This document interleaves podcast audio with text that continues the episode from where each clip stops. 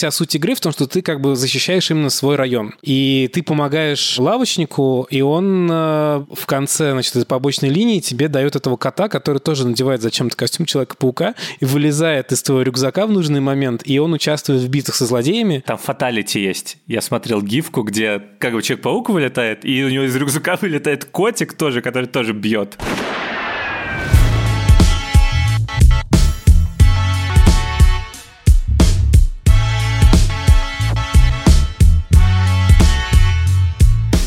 Всем привет! Это подкаст «Кинопоиска крупным планом». Каждую неделю мы обсуждаем новинки проката, иногда разбираем классические фильмы, а еще советуем, что посмотреть. Меня зовут Дуля Джинайдаров, я редактор видео и подкастов «Кинопоиска». А я Всеволод Коршунов, киновед и куратор курса «Практическая кинокритика» в Московской школе кино.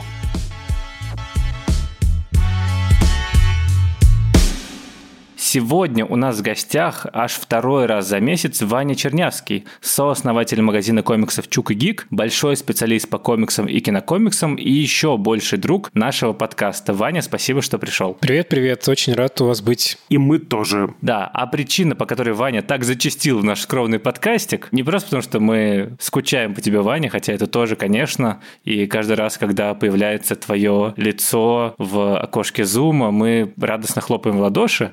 Дело в том, что главные кинопремьеры мая и июня, так уж получилось, основаны на комиксах. Сначала были «Стражи Галактики 3», а вот сейчас мы обсудим «Человек-паук. Паутина вселенных» в оригинале «Spider-Man Across the Spider-Verse». Продолжение мультфильма 2018 года «Человек-паук через вселенные». Революционный проект, который в свое время вызвал оглушительный эффект, выиграл «Оскар» у «Острова собак» Уэса Андерсона, «Суперсемейки 2», «Мамору Хасоды» и «Ральф против интернета», а заодно поменял вектор развития голливудской анимации, которая до Spider-Verse почти вся была похожа на вот это вот пиксаровский лук. 3D, суперреалистичный. А за последние несколько лет вышло сразу несколько проектов, которые интересным образом совмещали 2D-рисовку и новые компьютерные технологии. Тут и Аркейн можно вспомнить, и Мичела против машин, и нежно мной любимый Код Спакак 2, и предстоящая перезагрузка черепашек ниндзя. Если смотреть трейлер, то там вот это вот меньшее количество кадров в секунду, при прерывистые движения, чем, э, в общем, привыкли видеть в гладкой, отполированной, блестящей анимации от Pixar и Disney и DreamWorks. Так что ожидания от сиквела были прямо высокие. И он, на мой взгляд, их с блеском оправдал. И даже больше. Я в восторге от второго Человека-паука. Скажу вам честно. Не только потому, что это мой любимый с детства супергерой. Я, в принципе, рад любым э, его появлением на экране. А потому что создатели повышают градус визуальной изобретательности.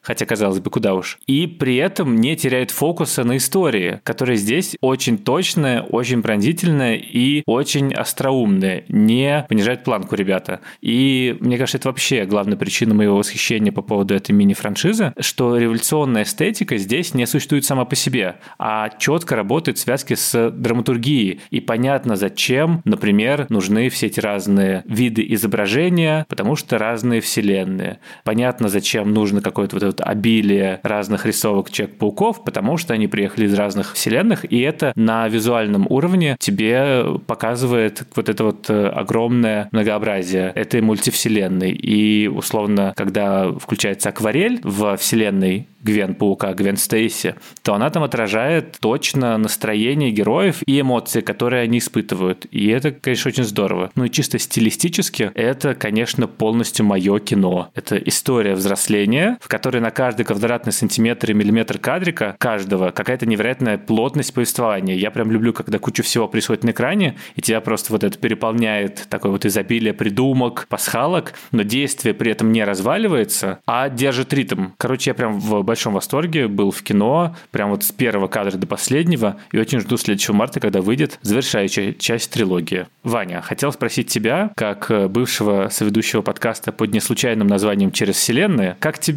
«Паутина вселенных» и вообще эта серия мультфильмов про Человека-паука? Ты знаешь, у меня, наверное, было какое-то ревнивое отношение к первому мультфильму, потому что, когда он вышел, многие стали ставить его в один ряд с игровыми экранизациями комиксов Marvel и как бы делать какие-то, знаешь, рейтинги топ лучших экранизаций. Это до сих пор продолжается. Недавно Джеймс Ганн, которого мы обсуждали, его попросили назвать 10 его любимых экранизаций комиксов, и он называет 9 игровых фильмов, и в конце самое лучшее называет именно «Через вселенные». И, с одной стороны, у меня такие сложные ощущения, потому что мне кажется, что это все-таки разные медиумы, и я вот очень большой сторонник в этом плане Гильермо Дель Торо, который прямо начал после выхода мультфильма «Пиноккио» такой крестовый поход за то, что анимация — это не жанр, это отдельный вид искусства. Давайте не будем смешивать. Но, наверное, мне надо эту ревность куда-то отложить. В другую вселенную. Да-да, тут даже, где у меня лежало предубеждение, когда я шел на первый мультфильм, мне казалось, что вот история Питера Паркера, ну или любого Человека-паука, она уникальна тем, что вот он один такой, и когда у тебя много его двойников, эффект от этого размывается, то есть ничего особенного в нем нет. Но в середине мультфильма первого, когда там речь на похоронах Питера Паркера, который гибнет в начале, в этот момент я понял, что они хотели сказать, предубеждение я отбросил. Для меня главное, что Питер дал нам возможность почувствовать свою силу. Так или иначе, подобные силы есть в каждом. В некотором смысле мы тут все люди-пауки. И мы рассчитываем на вас. Рассчитывают на меня. Ты решил, что лично на тебя? Чувак, это же метафора. И мне удивительным образом, хотя я понимаю прекрасно, что первая часть, она революционная, а вторая часть, она как бы ее ну, повторяет и развивает, и невозможно без первой, мне новый мультфильм понравился больше. Наверное, потому что в нем для меня меньше мельтешения, он для меня визуально как-то, ну, как ни странно, поспокойнее, и у меня больше времени насладиться замыслом аниматоров, потому что первый мультфильм все-таки перегружен визуально, эстетически, мне кажется, и его надо смотреть постоянно, включая кнопку паузы, чтобы рассмотреть все, что на экране происходит. В этом мультфильме такого нет, и не обращая внимания на сюжет, который, как мне кажется, мы уже видели, да, если говорить именно о фантастической составляющей, да, то есть история взросления мне тоже нравится в этом мультфильме, то визуальное воплощение, как это все сделано, как это все нарисовано, это просто запредельно. То есть я тоже в этом плане в полном восторге. Для меня здесь как бы форма оказалась важнее содержания. Я просто был рад, когда действие делало какую-то паузу. Мы задерживались, например, в городе Майлза, когда они вместе с Гвен сидят над городом вверх ногами, и в этом антураже хотелось проводить больше и больше времени. И я, надо сказать, что испытал очень интересный эффект, потому что я за минут пять до конца фильма вдруг начал подозревать, что я уже давно сижу в кинотеатре, а кажется, развязки не будет. И я увидел заголовок «Продолжение следует». Это был для меня большим сюрпризом. Я совершенно забыл о том, что мультфильм разделили на две части. Это тоже очень крутое переживание необычное. В общем, я в большом восторге. Анимационный паук в очень хороших руках. Не знаю, а я был очень раздражен. Тем, что продолжение следует? Да, потому что я за цельность всегда. Я хочу, чтобы вот прямо сейчас какие-то линии развязали, чтобы все увязали. Ну, не знаю, вот я это не люблю, такую сериальность. Например, отвратительный фильм, который должен был идти три части, Иван Грозный 1, Иван Грозный 2, Иван Грозный 3. Прям вот как можно. Не надо вот бить меня моим же оружием, но Эйзенштейн хотел выпустить э, две серии. Он же настаивал на одновременном показе первой и второй серии, да, а Сталин настоял на разрыве между первой и второй сериями, поэтому это претензия скорее к товарищу Сталину, а не к товарищу Эйзенштейну, простите. Я вообще шел большом, э, опять же, ну, раздражении, может быть, с неохотой, думаю, снова Чернявский, снова эти вселенные, множественные Человеки-пауки, значит, эти школьники вокруг меня в кинозале, попкорном хрустят, болтают во время сеанса. В общем, я был в очень большом таком раздражении. Начался фильм, и я вообще не понял, где я оказался. Я был заворожен абсолютно тем, что я увидел. Какие-то невероятные движущиеся фоны, и это акварельность, это разностильность, которая здесь включена в художественный мир. И здесь мне очень понравилось, даже вот фильм начинается с каких-то абстрактных полосок, я не знаю, как даже это назвать. Вот очень много абстракции, я обожаю абстракцию в изобразительном искусстве, и тут даже антагониста злодея одного из мне выдали в виде абстракции, просто вот гуляющий по экрану абстракции. Я был просто в восторге. Потом, когда мне выдали второго антагониста, который как бы Леонардо да Винчи, стервятник в виде Леонардо, который иногда говорит, ну, как бы что-то по-итальянски, я понял, что, ой, кажется, я люблю этот фильм. И в фильме есть то, чего мне очень не хватает в других фильмах-комиксах, драматургия, драма. Здесь драмы с лихвой. Здесь очень много важных тем, да. Тема взросления, о чем ты уже сказал, тема инаковости, ты исходная аномалия, ты ошибка ошибка, тебя здесь быть не должно, тебе не место в нашем мире. И, опять же, конечно, тема жизненного сценария. Да, это сказано, может быть, слишком в лоб, но это важно, моя жизнь, мое дело, не вам решать, говорят оба наших героя и мальчик и девочка. И это такая прям, ну, очень важная, мне кажется, картина с очень внятным психологическим, социальным посланием. Короче говоря, я не то, чтобы совсем прям вот нигде не скучал и нигде не выключался. Примерно в середине мне показалось, что я теряю внимание, но в целом я был совершенно убит этим мультфильмом,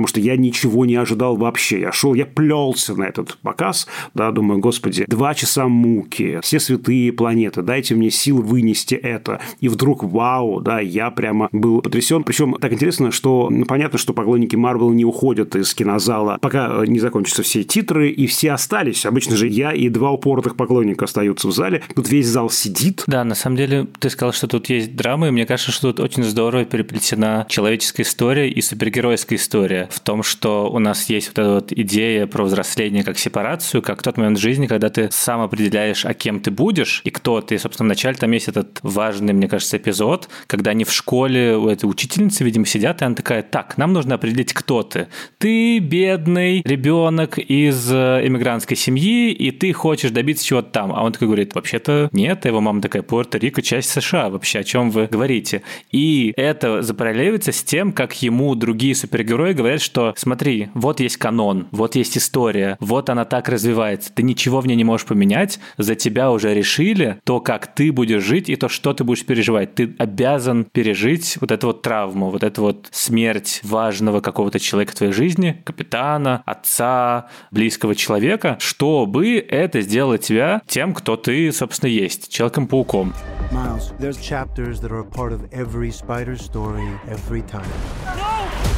You have a choice between saving one person and saving an entire world, every world.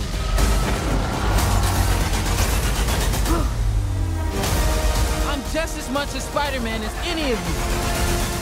И когда он отказывается, это как раз такой очень освобождающий момент, что, вообще говоря, я сам решаю за себя. Никакие другие версии меня или взрослые не могут определить, кто я такой. И это еще на третьем уровне очень хорошо запараллеливается с самой историей серии про Чек-паука и конкретно Майлзом Моралесом, который, вообще говоря, не Питер Паркер, а его придумали чуть больше 10 лет назад, в 2011 году или в 2012 первые комиксы вышли. Когда же он появился, то тоже были все эти сомнения и недовольство фанатов о том, что кто это такой? Верните Питера Паркера. Почему у нас какой-то мальчик темнокожий надевает на себя костюм Человек-паука? Ну, понятно, опять политкорректность, опять губят нашего любимого супергероя.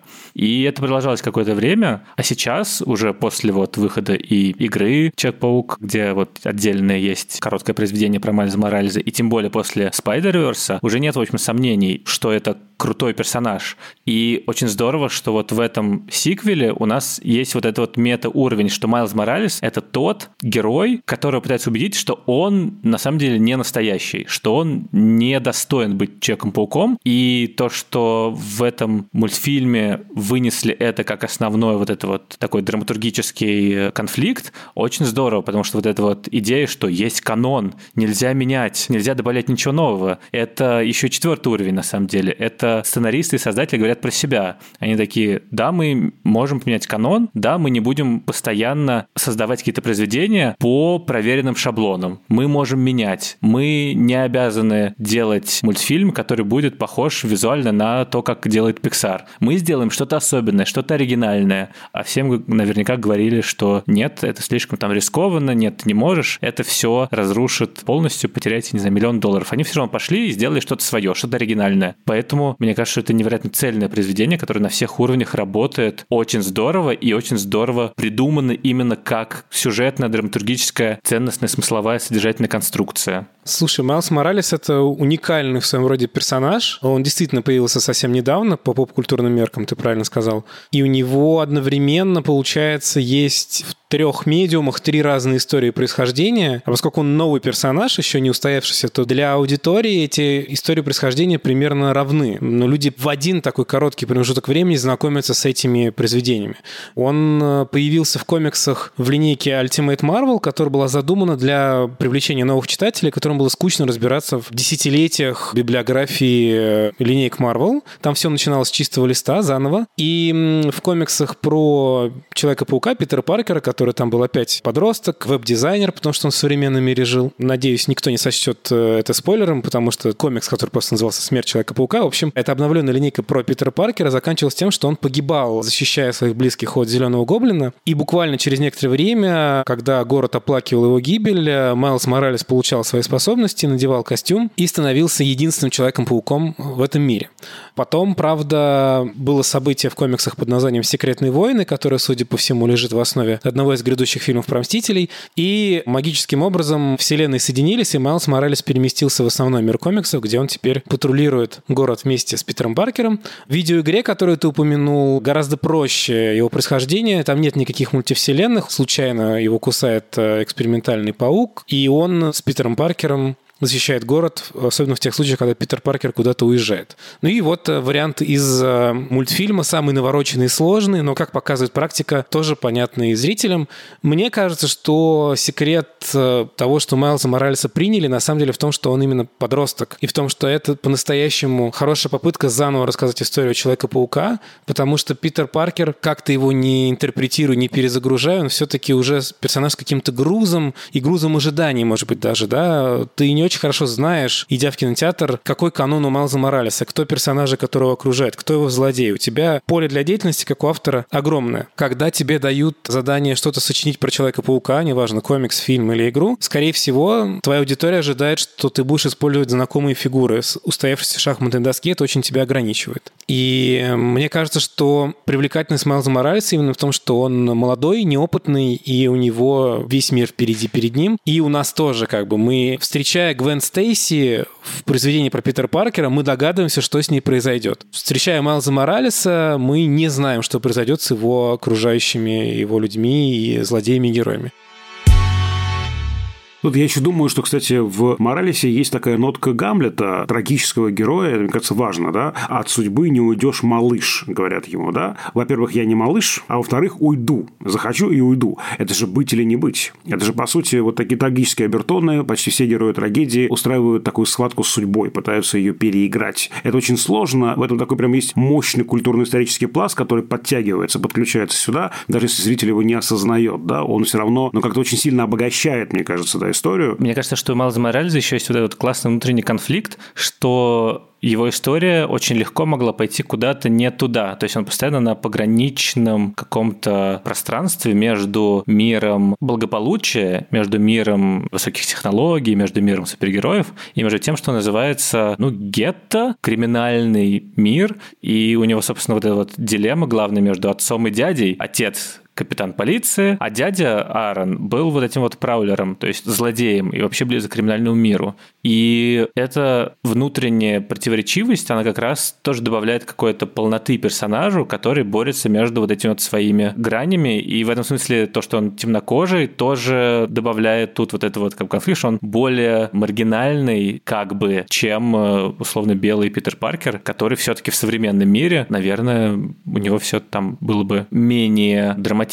И здесь очень здорово работают мультивселенные, и конфликты, которые они рождают, это же всегда про возможные пути. Это же всегда про то, а кем ты мог стать, а кем ты не стал, а какие выборы ты делал, куда могла пойти твоя жизнь. Собственно, все везде сразу ровно про это. Там все расчарования твои, все неудачи, они вели тебя к этой точке. И здесь тоже очень здорово для раскрытия персонажа как раз вот эти вот развилки. Причем у персонажа действительно нового, не как у Питера Паркера, у которого действительно такие, вот есть МД, вот есть Гвен Стейси, вот там такие вот у него обычные каноничные события. А здесь действительно непонятно, и здесь как раз раскрывается, вот когда он в конце фильма встречается лицом к лицу с собой, но чуть-чуть другим. И ты такой понимаешь, вот, это его, на самом деле, один из важных внутренних конфликтов. Он как бы мог бы стать легко очень преступником, а вот он, тем не менее, супергерой. И это тот вопрос, который создатель, видимо, адресует заодно и в зрительный зал, и заодно и персонажем, который ассоциирует себя с Майлзом Морализом. А вот ты кто? Что делает тебя героем? Что тебе нужно совершить? И какой выбор нужно сделать. А мне еще понравились образы родителей здесь, да, вот такие какие-то они очень честные, очень правильные, да, вот там отец говорит, господи, вот только узнал все секретики отцовства, только, наконец, научился быть отцом, как ребенок твой вырос. Это такая шутка, да, в театральном мире, что Ромео нужно играть 18 лет, но понимаешь, как его играть, ты только 80. Вот здесь что-то такое, да, все, я уже отец, я уже все знаю, но ребенок уже вырос, и, значит, нужно перестраиваться, да, вновь вызов, да, и мама там очень, мне кажется, классная. Они, конечно, там, в общем, жестят,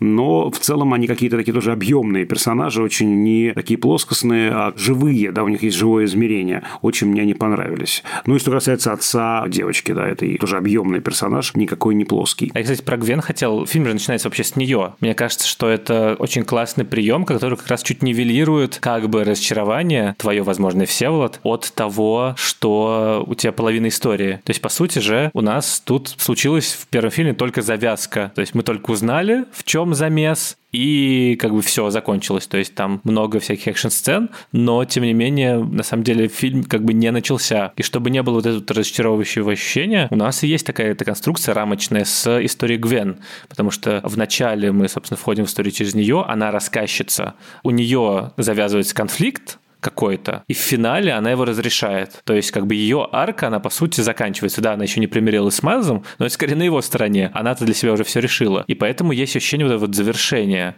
То есть мы бросили, не знаю, Майлза где-то в кандалах, условно, как Хана Соло, которого заморозили. Но при этом история Гвен, ее арка, она завершилась. Из-за этого есть такое ощущение, а, ну да, вот, какое-то цельное произведение. Но линия кота-паука не раскрыта. Я был разоружен этим образом. Все мои, значит, мечи, забралы и прочие орудия, которые я таскаю с собой в кинозал, они все просто растворились в воздухе. А вы, кстати, не упомянули еще одну линию, связанную с темой родительства. Там вот есть такая важная линия, что это Питер Паркер, который не мог договориться о принципиальных вещах со своей Мэри Джейн, договаривается, заводит детей, и у него есть Мэй Паркер. Это скорее такая менее серьезная, конечно, линия, но мы видим, что он в самом начале пути немножко безответственный родитель, который берет с собой черт знает куда ее, но он все-таки делает правильный моральный выбор, и он тоже в каком-то плане, наверное, как и дядя Аарон, отцовская фигура для Майлса Моралеса, просто в этом фильме его совсем мало, и мы это меньше ощущаем.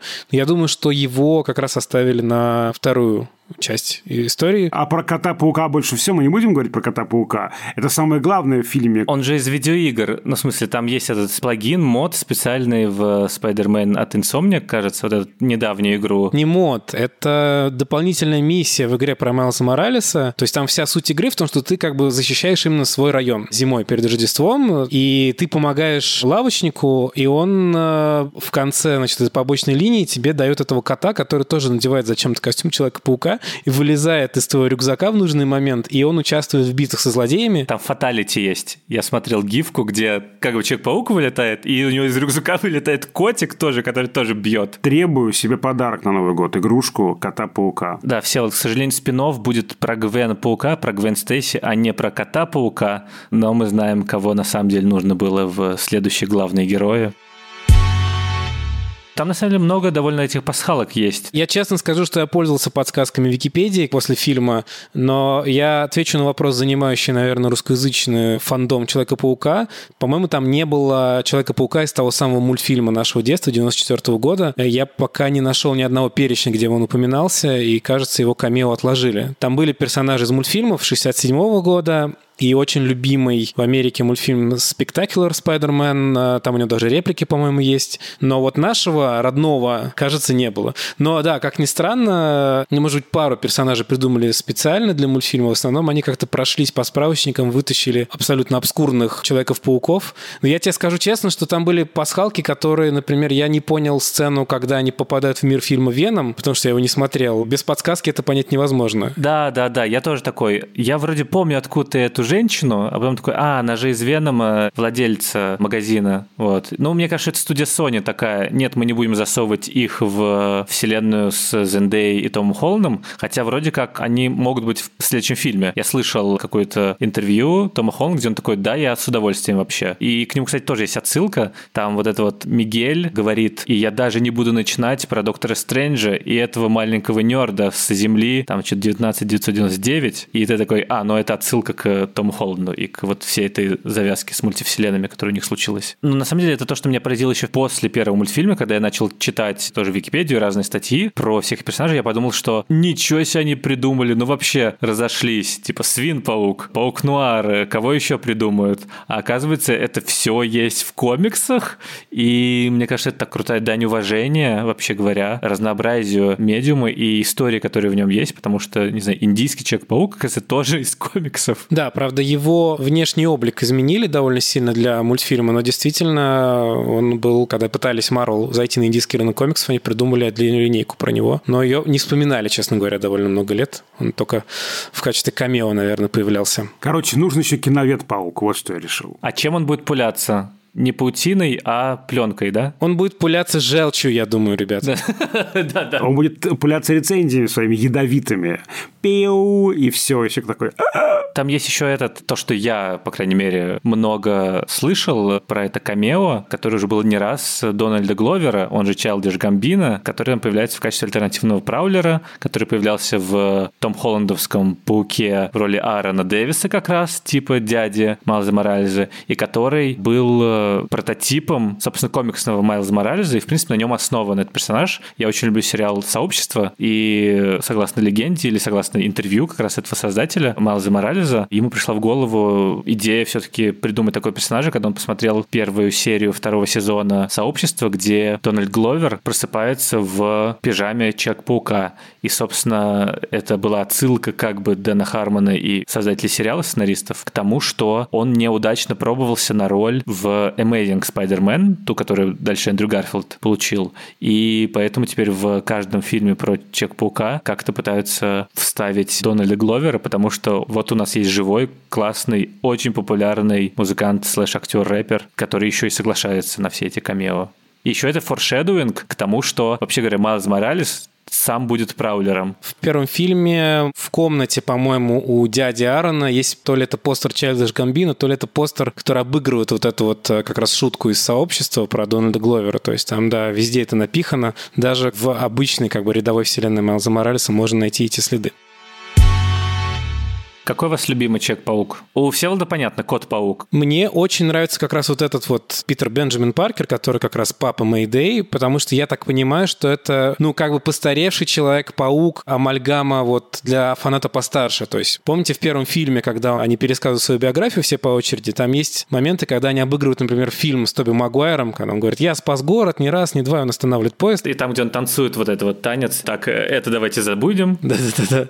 Мне кажется, что у авторов комиксов, как минимум, есть проблема с тем, чтобы показать его взросление и перевести его на какой-то новый этап. И мне близко то, что у нас есть вот такой прошедший жесткую депрессию, уныние, но потом собравший себя заново. Я думаю, что это он. Мне вот как раз жалко, что его в фильме мало было, но надеюсь, что вот в третьей части он снова явится как главный персонаж. А вообще, зачем выбирать какого-то одного? Там же вот есть эта фраза, да? Ты что выбираешь, спасти одну жизнь или жизнь всех? И отвечает персонаж, можно и то, и то. Лего Человек-паук конце концов. Да, кстати, удивительный факт, что этот эпизод анимировал 14-летний фанат Marvel, который сделал фанатский лего-ремейк трейлера вот этого мультфильма, и он так понравился продюсерам, что они его наняли и умудрились успеть в почти законченный, видимо, фильм вставить этот эпизод. Ну, учитывая еще бэкграунд продюсеров, что они же снимали лего-фильм, то это вдвойне все красиво замыкается. Мне, конечно, хочется обсудить еще визуальную сторону. Визуально вот это вот изящество, изобретательность и то, как это сделаны разные вселенные, и то, как акварельная вселенная Гвен Стейси с этим вот э, размытием работает, и то, как э, меняется фон в зависимости от ее настроения, там типа голубой цвет, теплые цвета и, не знаю, индийский. Но я чувствую, что мои слова бессильны, то есть там очень все это технически сложно, конечно, делалось, и они четыре года, собственно, рисовали мультфильм, и четыре года, насколько понимаю, рисовали вообще вот эту вот погоню кучу Человек-пауков за Майлзом. Они параллельно всему произведению работали над вот этой вот как бы кульминационной сценой. То есть это был первый аниматик и первая раскадровка и сториборд, который они создали. Это была последняя залоченная сцена во всем продакшене. Но, конечно, это нужно видеть, это нужно всякие видосы смотреть, как это behind the scenes и всякие рассказы создателей об анимации. Это все не менее интересно, чем даже сам сам мультфильм, вот, который как вершина айсберга, и постараюсь в телеграм-канал наш тоже поскидывать всякие видосы, потому что это, конечно, потрясающе. То, как это работает, ну, и на истории, как я уже сказал. Я видел э, в Твиттере есть несколько тредов от разных аниматоров, которые работали над этим фильмом. Там есть один, который меня привел к поразительному выводу. Ну, мы же с вами застали момент, когда появляется вот эта CG-анимация, она заменяет рисованную почти везде, кроме Японии. И, э, наверное, можно предположить довольно уверенно, что поначалу ее воспринимали как какое-то жульничество. Настоящие ремесленники, те, кто рисуют, каждый кадр на вот этих прозрачных листах, или вот как Нарштейн там делал, кто-то там вырезает. Специально аниматоры сидят в Корее, движения делают, вот это настоящее искусство, а вы на компьютере просто там сделали модели, анимируете их. Но это на самом деле все не так. Мне кажется, что действительно мы как зрители до сих пор не очень хорошо понимаем, как устроена компьютерная анимация. И в одном из тредов я увидел рассказ, как анимировали Хобби Брауна, Человека-паука Панка, и там фактически съемочная площадка виртуальная, и всевозможные как бы невидимые тросы и механизмы, которые нужны, чтобы этот персонаж двигался синхронно и правильно. То есть там и гитара у него, вы помните, у него гитара как бы отдельным таким объектом является графическим, и она как-то меняется, и он меняется. И там имитируется в виртуальной среде и написано языком программирования, но там целая съемочная площадка, вот чтобы вот этот один персонаж двигался в кадре. То есть это целая потрясающая невидимая работа, и мне кажется, нам пора как-то разбираться, как это все делается, и что это на самом деле труд абсолютно не хуже и не менее достойный, чем традиционно рисованная анимация. Да, я согласен, потому что, ну, как бы и 3D уже на самом деле это не только какие-то навороченные программные модели, которые имитируют реальность, хотя тоже, условно, это тоже было важно, когда у тебя в поисках Немо реалистичная трассировка света, то, как он проходит сквозь толщу воды, потому что как бы это на самом деле сложные модели, которые программно можно высчитывать. Ты можешь это делать вручную, не знаю, кадр по кадрику, но это очень долго, очень дорого. И это то, как, не знаю, условно, Альберт Миелга, который был первым арт-директором через вселенные, так работал и так работает до сих пор, когда он покадрово, собственно, выписывает, вырисовывает все мизансцены и все вот эти вот блюры, все вот эти вот движения. Так можно создавать короткометражные какие-то независимые инди-проекты, но для большого голливудского продакшена, как условно через вселенные от студии менеджера Sony, все-таки нужны чуть другие решения, более удобные. И все вот эти вот наработки как бы 3D, которые были у Pixar, они же на самом деле тоже в какой-то момент были революционными и работали на все эти произведения искусства, да, как бы они делали их излишне реалистичными, и мы за 20 лет уже слишком привыкли. Но тем не менее, без этого невозможен был бы и Человек-паук через вселенную на самом деле, потому что там совмещается как раз вот эта вот экспериментальная анимация всякая, работа с 2D эстетикой и накладывается как раз компьютерные все эти технологии по тому, как это внедрить в разные среды, как сделать так, чтобы не нужно было все происходить по кадру, например, а чтобы поместить это в 3D-пространство, и чтобы совместить с разными видами изображений, потому что там же есть этот банковский э, паук, есть и какой-то рисованный 60-х, есть и 3D-паук из видеоигры, у которой тоже свой очень особенный вид и другая плавность движений, чем у комиксных персонажей, и это все нужно учитывать. И мне кажется, здесь как раз такое идеальное сочетание всех этих технологий. И ассоциации с 2D-изображением, потому что самое важное, что, мне кажется, здесь есть, это то, что мультфильм и первый, и второй задействуют полностью все возможности анимационного медиума, который все-таки в первую очередь как будто бы даже круче игрового кино может создать иллюзию субъективного восприятия, такой киноэкспрессионизм. Мы видим определенный мир, какой-то не похожий на другие, через глаза какого-то персонажа, и можем поэтому эмоции его увидеть. И это на самом деле существует не само по себе, не просто как какое-то исследование возможностей, а как характеристика персонажа. Это очень здорово и здесь, и вот каких-то недавних фильмах, включая и «Кот Спагет 2», не знаю, и «Я краснею» тоже там на самом деле много было стилистических отсылок к 2D-анимации, к аниме, и мне кажется, это какой-то такой синтез всех возможностей, которые анимационный медиум, формат исследовал за последние 20 лет.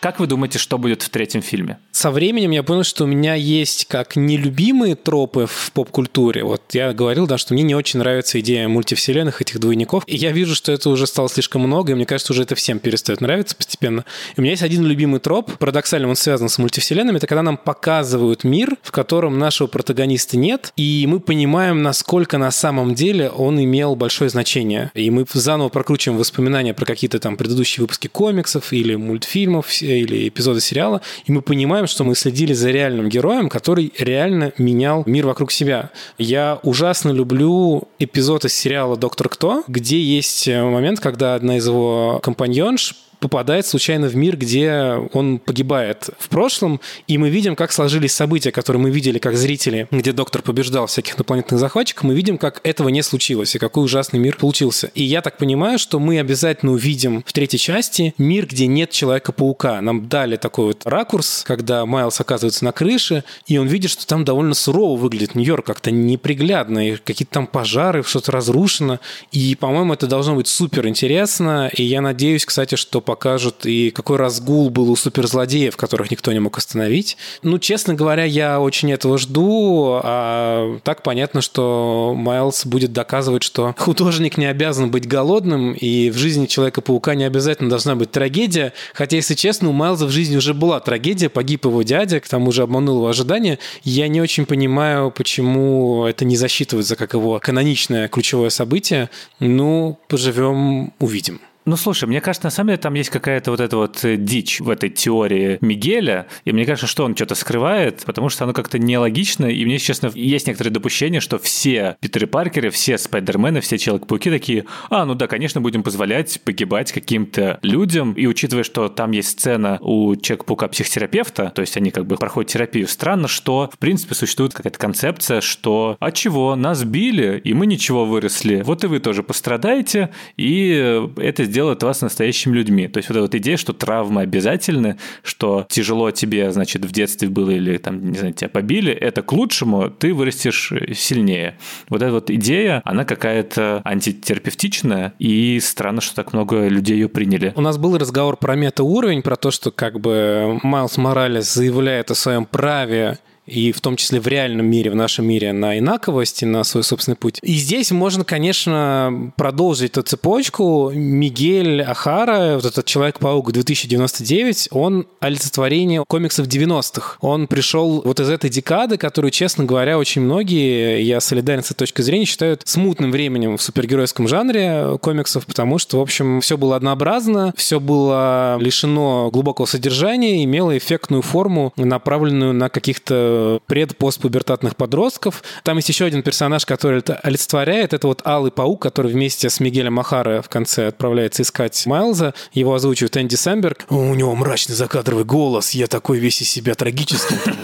И есть такая точка зрения. Для меня часто непонятно, что, мол, вот в 90-е комиксы были крутые, там были мужики с пушками, женщины в бронеливчиках, сейчас полная фигня, что это за Человек-паук черный, что это у вас за Капитан Америка черный, почему Тор женщина? И в комиксах Марвел даже был момент, когда у них вот эти вот все персонажи нового поколения, Капитан Америка Сэм Уилсон и Женщина Тор объединяются в команду Мстителей, и в комиксах Марвел их пикетируют с табличкой «Не мои мстители». А «Не мои» — это очень распространенный в Америке лозунг, типа, когда ты там против кого-то протестуешь, то же самое в реальном мире происходило. И мне кажется, Мигель Ахара таким образом как бы олицетворяет такого жесткого, повзрослевшего фаната вот этой поп-культуры, который не принимает изменений и считает, что как бы все должно застыть в янтаре, что если Человек-паук, то обязательно должна быть трагедия. А Майлз нам пытается показать, что, наверное, не обязательно. Ну вот за этим конфликтом интересно посмотреть. Да, да, там еще очень веселый, с другой стороны, грустный момент был вот на представлении индийского Человека-паука, когда он говорит, быть Человеком-пауком очень просто. My name is Professor Prabhakar. Live in the best possible Spider-Man city, Mumbai. This is where the traffic is. This is also where the traffic is. There's traffic here too. Being Spider-Man is so easy. I wake up, skip the workout because I'm naturally buff and I don't want to get too big, you know? Fight a few bad guys, quick break for a cup of chai with my Maya auntie. I love chai tea. What did you just say?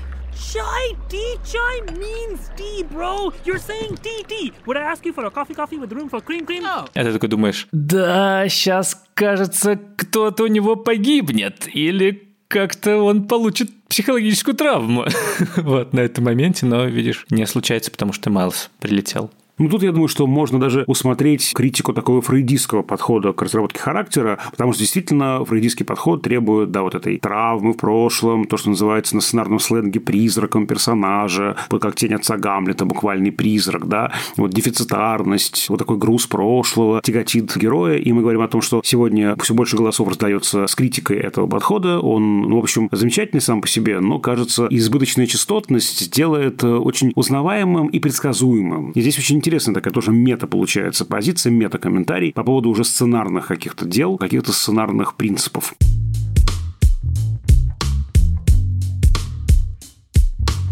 С вами были Даулет, Спайдер-Панк, Женайдаров. И Всеволод Киновед Паук Коршунов. А также с нами был Иван, Человек-комикс Чернявский. Ваня, спасибо большое, что пришел. Было очень интересно. Всегда рад. Зовите еще. До встречи в следующем выпуске подкаста «Крупным планом». Напомню, что на наш подкаст можно подписаться в Apple Podcast, Яндекс Музыки, Castbox и всех прочих аудиостримингах, а еще на YouTube-канале подкаста Кинопоиска. Очень ждем ваши отзывы, пожелания по темам будущих выпусков, вопросы, оценки оценки, комментарии. Да, пишите отзывы нам на Apple Podcasts, в Яндекс Музыке ставьте звездочки, а еще, конечно, подписывайтесь на телеграм-канал общим планом. Там мы укладываем всякие доп. материалы, собственно, эпизоды, ссылки на них, опросы, картинки, мемы и общаемся со слушателями.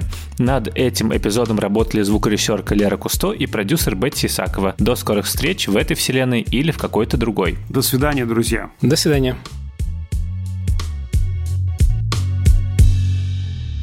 Ну что же, обсудили сегодня Человек-паука, в который раз, надеюсь, не в последний, надеюсь, третья часть действительно выйдет в марте следующего года, потому что очень жду, если честно. Очень хочется увидеть, чем закончится история Майлза Морализа. Она, видимо, в таком виде закончится. Создатели уже сказали, что мы прям устали, очень много сил это заняло, ну вот Фил Лот и Крис Миллер, и что это просто будет трилогия. Но, тем не менее, ждем с нетерпением. Думаю, что все здесь присутствующие. И не только мы, но и наши иные версии в других вселенных, в которой Всеволод смотрит только массовое мейнстримное кино, обожает «Форсаж» и презрительно кривит губы, когда слышит про черно-белое немое кино. Не дождетесь. Это канон, да, Всеволод? Это канон, против него не пойдешь. Везде такой Всеволод.